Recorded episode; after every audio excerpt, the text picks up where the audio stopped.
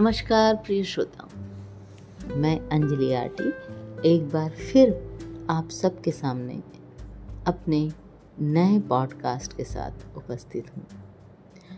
आज की ये कहानी बड़ी मार्मिक सी कहानी है।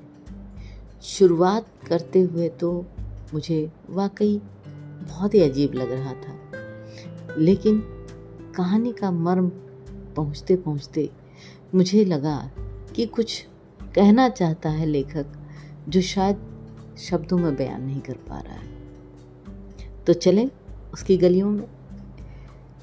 एक वकील साहब ने अपने बेटे की शा, शादी तय कर दी किसी दूसरे शहर में। इतफाक से किसी केस के सिलसिले में उन्हें उस शहर जाना पड़ा जहाँ उनके होने वाले समझी जी का घर था। वो अचानक उस घर पहुँच गए। अब जब उन्होंने घर में आया हुआ, देखा समधी जी को तो सभी दौड़ पड़े। सबने बहुत उनकी अवभगत की। लेकिन जाते जाते वो कुछ देखकर सोचते हुए चले गए।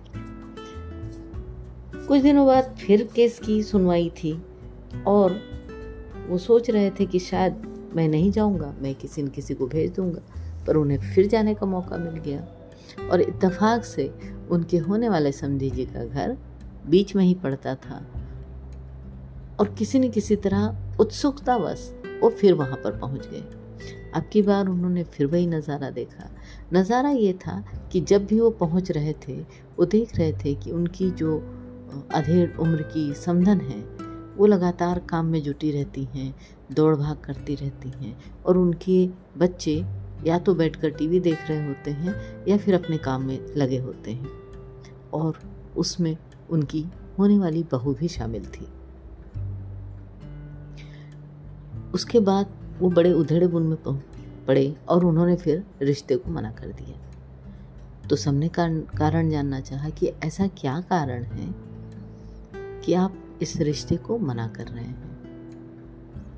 तब वकील साहब ने कहा कि भाई साहब मैं हर बार गया और मैंने हर बार ये चीज़ महसूस की कि माँ काम कर रही है और उसके साथ के बच्चे, उनका कल्चर मेरी समझ में नहीं आया। वो सब अपने काम में व्यस्त थे। और मेरी होने वाली बहू भी, जो लड़की जिस माँ के पेट से जन्म लेती है, उसका दुख उसका मर्म ना समझ सके। हम तो पर आए हैं। हमारा क्या समझेगी? और यही सोचकर मैंने मना कर दिया। मेरे लड़के को संगिनी चाहिए जो हर बात कंधे से कंधा मिलाकर खड़ी हो सके। और तो और, गुलदस्ता नहीं चाहिए जो हमेशा सज धज के फूलों की तरह गुलदस्ते के अंदर सजा रहे। उनकी ये बात ऐसे तो बहुत अजीब लगती है। लेकिन आपने ये कभी सोचा कि एक लड़का शादी के बाद अपने माँ बाप को वृद्धाश्रम में क्यों छोड़ना चाहता है? लड़के का दोष भी यही है और लड़की का दोष भी यही है। अगर हमने अपने बच्चों को संस्कार नहीं दिए तो कहीं न कहीं आगे जाकर उनके घर टूटने का सबसे बड़ा कारण यही बनते हैं तो ये मार्मिक शब्द उस अनजाने लेखक के जब मुझ तक पहुँचे तो मुझे लगा कि इसको मैं आपको ज़रूर शेयर करूँ। अक्सर ये गलतियाँ हमसे ज़्यादा होती हैं बेटियाँ प्यारी हैं, लेकिन बेटियाँ ही वो सबसे बड़ी चाबी है, जो घर के नींव को मजबूती से थामे रखती है।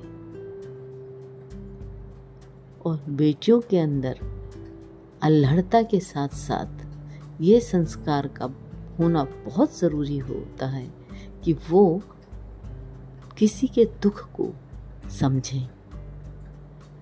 खास तौर पे अपने घर के बड़े बुज़ुर्गों का। अगर एक माँ अपने बच्चों को समझती है तो उसका कारण ये है कि उसने बचपन में से अपने माँ, अपनी फैमिली को भी उसी तरह से करते हुए देखा है। और एक बेटा, वो भी सेम कंडीशन में रखना चाहिए, क्योंकि दोनों को मिलकर घर चलाना है। आज के समय में ना तो हम बहू को दोष दे सकते हैं, ना तो हम बेटे को दोष दे सकते हैं, ना तो हम दामाद को दोष दे सकते हैं और ना ही हम बेटी को दोष दे सकते हैं। तो चलिए मिलकर इस चीज़ का बहुत प्यार से खुलासा करें कि इंसान को इंसान बने रहने की ज़रूरत है। हमारे दाजी मेडिटेशन के द्वारा एक इंसान को इंसानी फितरत तक लाने में उनकी बहुत अच्छी सहायता करते हैं। धन्यवाद। अगर ये कहानी आपको पसंद आई है तो इसको खूब लाइक और शेयर करते चलिए। आपका कोटि कोटि धन्यवाद। आप बहुत अच्छे श्रोता हैं। नमस्कार।